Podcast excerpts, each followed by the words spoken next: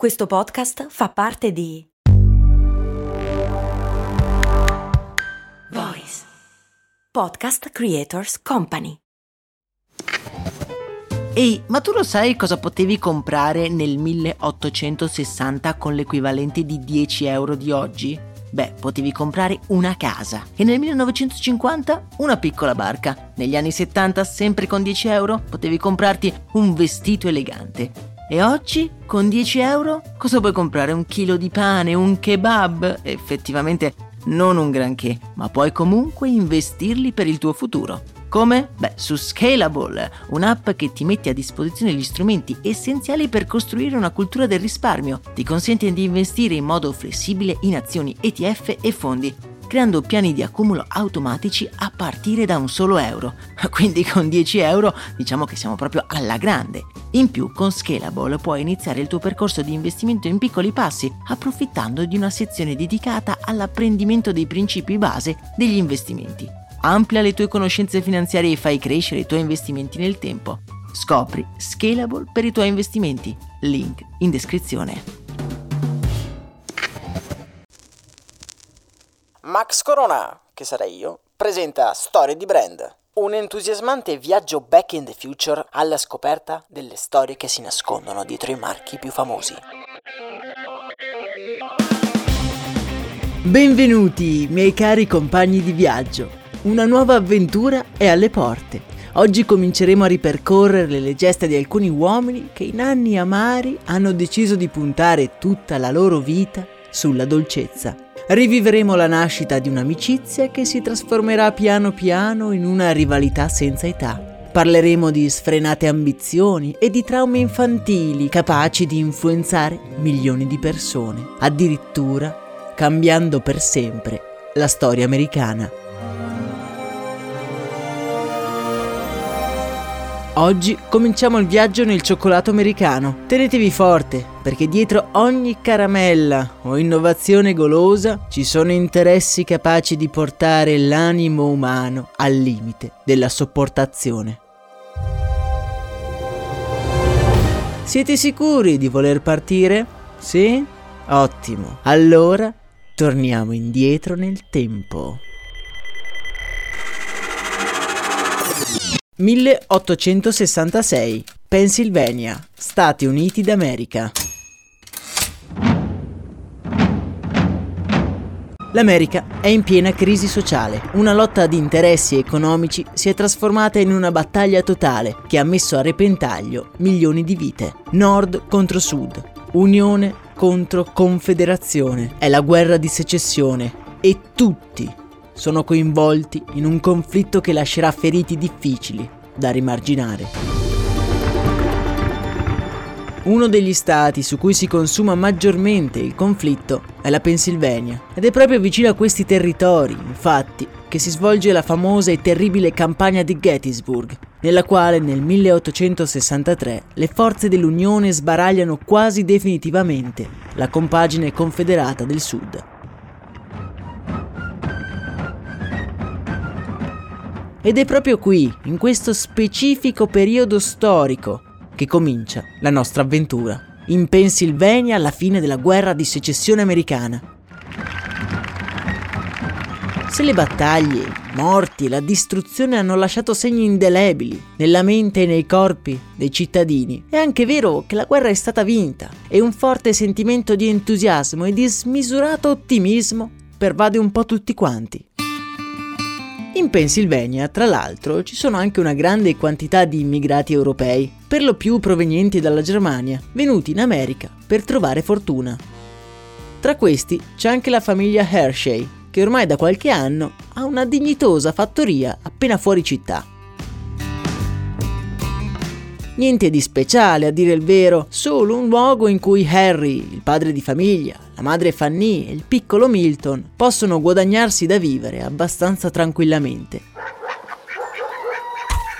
Ed è proprio qui, su quei freddi campi di patate, che troviamo il primo protagonista della nostra storia. È proprio il piccolo Milton Hershey e lui ancora non lo sa, ma il suo spirito avventuriero lo porterà molto lontano da quella fattoria di famiglia.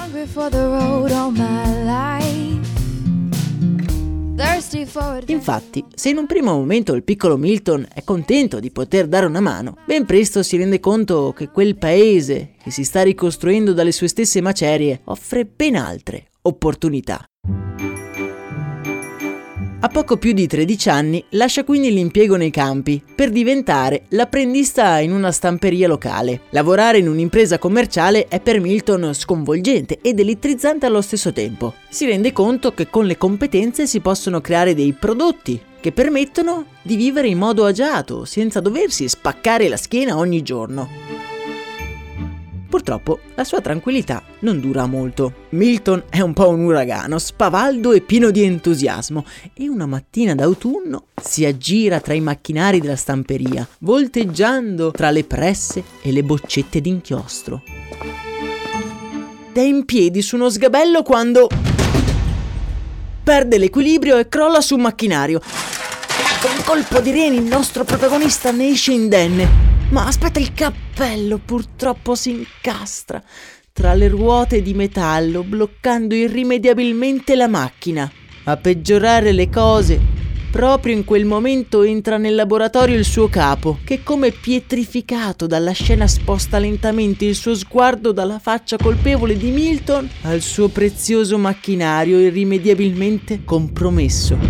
Fuori di qui e non farti più vedere! Dice scaraventando il ragazzo in mezzo alla strada. Rialzandosi, Milton si scuote la polvere dai suoi vestiti. È scosso, aveva perso il lavoro, l'unica cosa che aveva, la sua grande opportunità.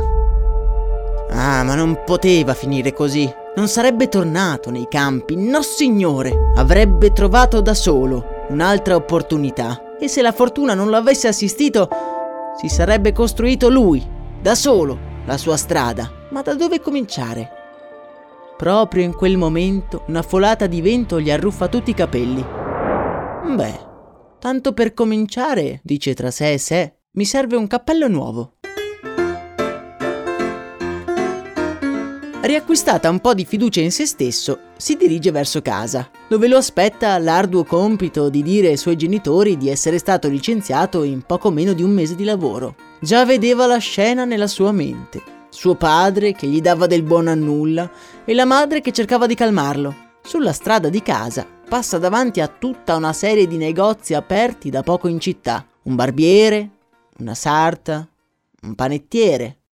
Improvvisamente, però il suo sguardo distratto si ferma su uno di questi commercianti, fuori dalla cui porta però ci sono tante persone, tutte in fila per lo più donne che aspettano il proprio turno per entrare. Si tratta di una pasticceria, un'attività che a dire il vero fino a quel momento non aveva goduto di molta fama, finché un giorno in vetrina non era comparso un prodotto capace di far vacillare anche il più incallito risparmiatore. Si trattava di piccoli, eleganti attimi di dolcezza, una moda che stava dilagando per tutti gli Stati Uniti. Da qualche mese infatti non si parla d'altro che di queste famose caramelle.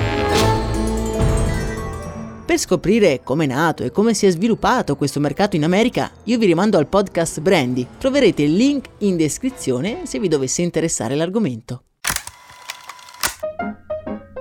Ah, le caramelle. Amate dalle signore e desiderate dai bambini. Le caramelle sembrano essere le nuove pepite d'oro. Tutti le vogliono e tutti sono disposti a risparmiare pur di potersene permettere un piccolo pacchettino. Come attirato da un'invisibile forza magnetica, Milton si mette in fila davanti a quella pasticceria, ma non per comprare qualche dolce da portare a casa per rabbonire i suoi genitori, anche perché lui non ha neanche un soldo. Lui ha una richiesta particolare.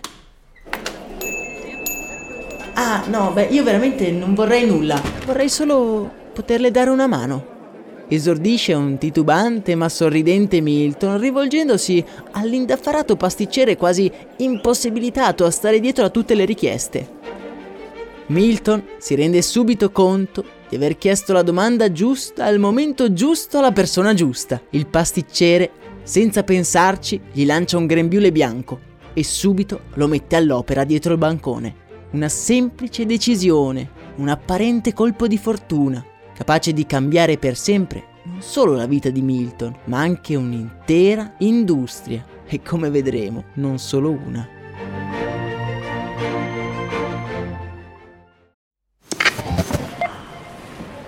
Ecco il suo resto. Mm, certo che al giorno d'oggi con un euro non si fa più granché. Beh, lo posso usare per il carrello della spesa. Ma comprare 10 Goliador? Eh no, per quelle servono 2 euro adesso.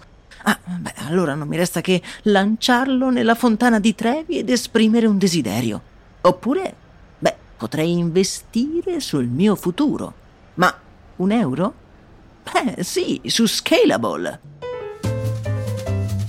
Scalable, che supporta anche questo ascolto, è un'app che ti mette a disposizione gli strumenti essenziali per costruire una cultura del risparmio. Ti consente di investire in modo flessibile in azioni, ETF e fondi, creando piani di accumulo automatici a partire da un solo euro.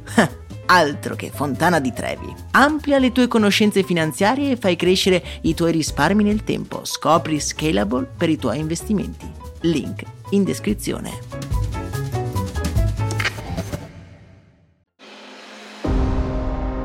Siamo a Lancaster, Pennsylvania, e Milton Hershey è ormai diventato un promettente pasticcere specializzato nella creazione di piccoli assaggi di dolcezza, quelle caramelle che stanno avendo così tanto successo. Tra Milton e la pasticceria è amore a prima vista. I profumi, i sapori, ma soprattutto i volti delle persone che entrano in negozio per concedersi un momento per se stessi o un regalo per i propri cari. Milton Lavorerà per ben quattro anni in quella pasticceria, imparando in modo impeccabile la nobile arte del creare caramelle, arrivando a quel punto dove arrivano tutti i giovani desiderosi di imparare. Dopo quattro anni in quel negozio, infatti Milton sente di non avere più niente da imparare ed è così che un caldo giorno d'estate il nostro protagonista ormai ventenne e quel pasticcere che gli aveva dato fiducia anni prima a stento trattengono le lacrime quando si salutano sulla porta del negozio per l'ultima volta. Milton è triste, ma anche elettrizzato. Una nuova avventura lo sta aspettando. Vuole cambiare aria, andare a ovest, carpire i segreti più oscuri della produzione di caramelle. Vuole andare a Denver.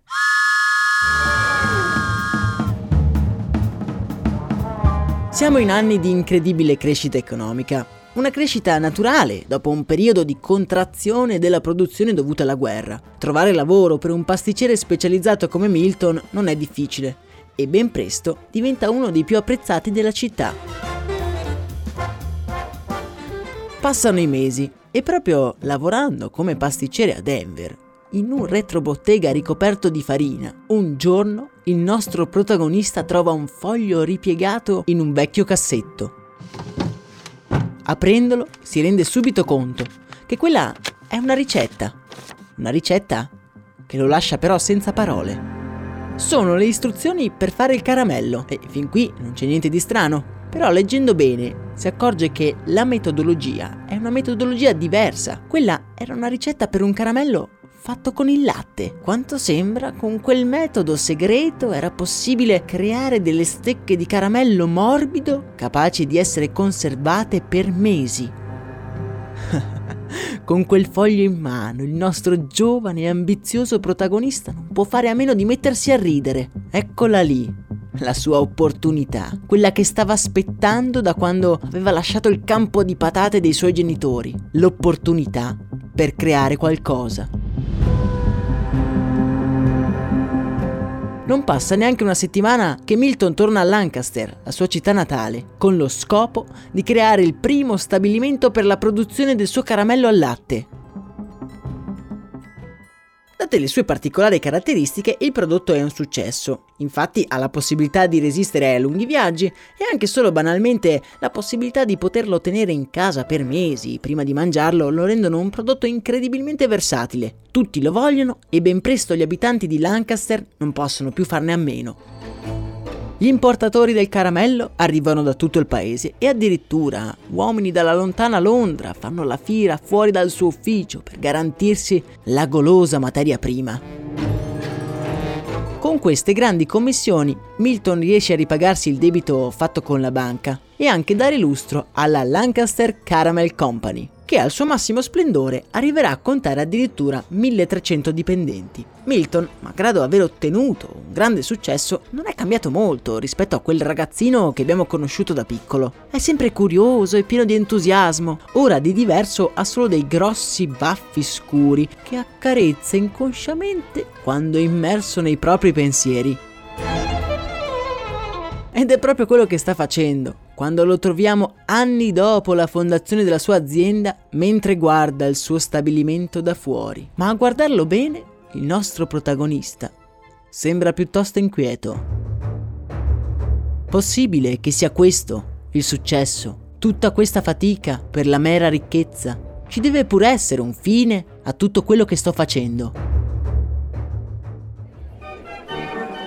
Tormentato da questo pensiero, partecipa ad una fiera sul cacao colombiano a New York, nella quale vengono presentati anche dei prodotti nuovi che magari potranno solleticare la curiosità di quell'eterno sognatore che prende il nome di Milton Hershey. Girovagando fra gli stand, nota che un piccolo gruppetto di persone si è fermato di fronte a un banchetto molto particolare. È quello di un cioccolatiere svizzero, che mostra come sia possibile creare una cioccolata solida e venderla come se fosse una barretta di caramello.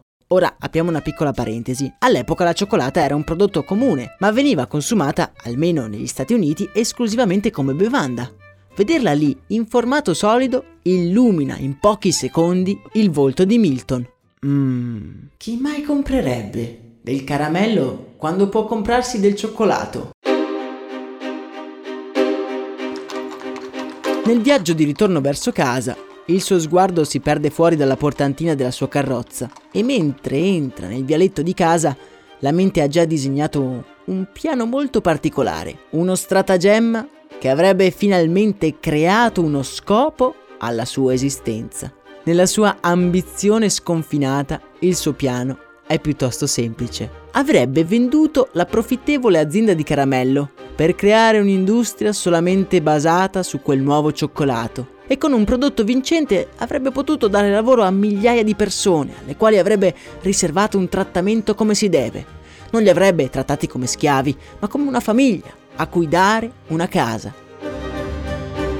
Nei suoi occhi vediamo un incontenibile fuoco. Milton non vuole fermarsi ad un'azienda. Avrebbe retto un'intera città tutta per loro, per i suoi dipendenti. Una città di cioccolato. La sua visione è follia per i più, ma quando hai entusiasmo e una discreta quantità di milioni in tasca, nessuno ti verrà mai a dire di non poterli spendere nel modo in cui ti aggrada di più. Arruola quindi i migliori specialisti del cioccolato, con la missione di creare una barretta buona che può essere venduta ad un prezzo contenuto e con il ricavato lui avrebbe creato una città autosostenibile in cui tutti gli operai possono vivere in maniera agiata per il resto dei loro giorni. Ma scusa, ma perché fai tutto questo? Chiede uno degli amici più cari al nostro Milton. Il primo giorno di lavoro guardando gli operai entrare in fabbrica e prendere il loro posto alle macchine. Ma io non ho più bisogno di soldi. Quello di cui ho più bisogno è di uno scopo. Purtroppo, quello che ha in mente il nostro protagonista è più facile a dirsi che a farsi ci vorranno una quantità innumerevole di tentativi prima che i tecnici della Hershey arrivino a presentare una barretta informe marrone sul tavolo di un emozionato Milton. Con le mani tremanti, il nostro protagonista prende un coltello e ne taglia un piccolo pezzettino per poi metterselo in bocca. Appena quel composto si posiziona sulla sua lingua, comincia a sciogliersi e nei suoi occhi affiorano delle grosse lacrime di commozione, le lacrime di chi sa che il suo piano ambizioso sta prendendo finalmente forma. Quella che ha appena assaggiato diventerà la prima barretta di cioccolata targata dal marchio Hershey, un brand che diventerà uno dei simboli della storia americana.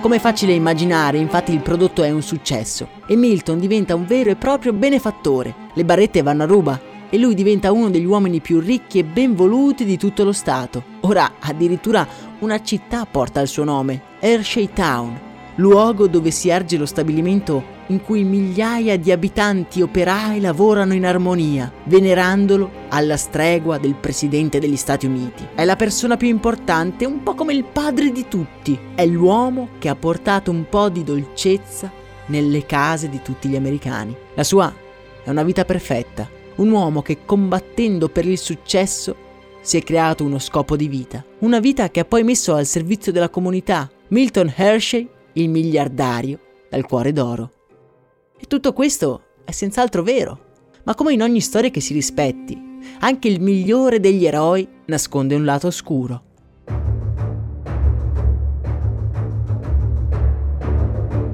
Anche il benefattore più amato ha sparsi nel mondo le persone che covano un odio viscerale per lui.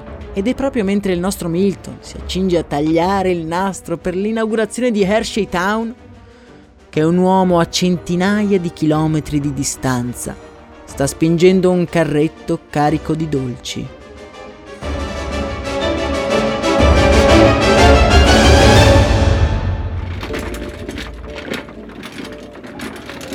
Quest'uomo indossa dei vestiti logori e porta legata al collo una cravatta tutta sporca di cioccolato. Quello che effettivamente ci sembra un venditore disperato ferma la sua lenta ed incerta andatura davanti ad un negozio di alimentari.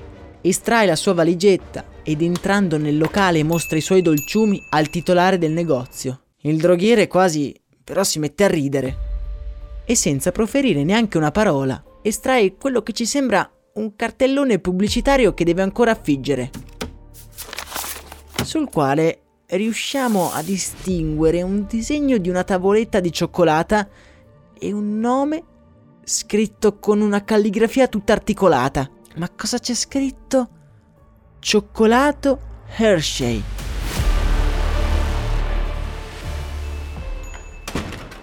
Il nostro trasandato venditore esce mestamente dal negozio. Sono giorni che non vende neanche un cioccolatino e mentre riparte con la sua andatura incerta Vede il droghiere affiggere in vetrina il cartellone e mentre lo guarda sente un moto di rabbia partirgli dallo stomaco e arrivargli dritto nel cervello. Dannato Hershey, io ti batterò, fosse l'unica cosa che faccio.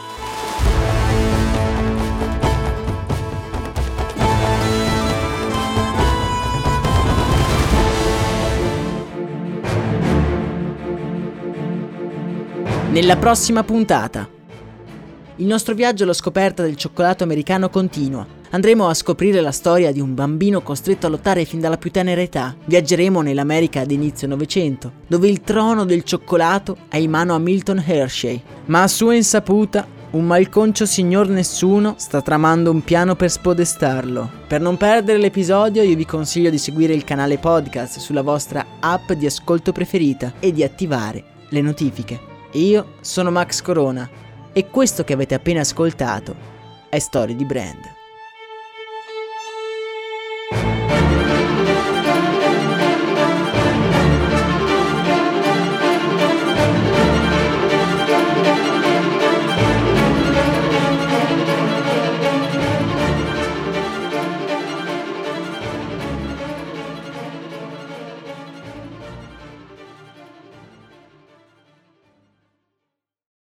Vacanze in Sicilia o in Sardegna. Con i traghetti GNV viaggi in relax, porti tutto quello che vuoi e ottieni super vantaggi. Col nuovo programma Fedeltà MyGNV accumuli punti viaggiando, ricevi un cashback del 20% e tanti sconti a bordo. Non c'è modo più conveniente per andare in vacanza. Scopri i dettagli su gnv.it.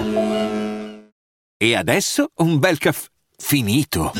Perché rischiare di rimanere senza caffè quando puoi abbonarti a Caffè Borbone? Prezzi vantaggiosi, costi di spedizione inclusi, tante possibilità di personalizzazione e l'abbonamento lo sospendi quando vuoi. Decidi tu la frequenza, la qualità, scegli tra le cialde e capsule compatibili e crea il tuo mix di gusti e miscele. mai più senza caffè con l'abbonamento Caffè Borbone. Tutte le info su caffèborbone.com.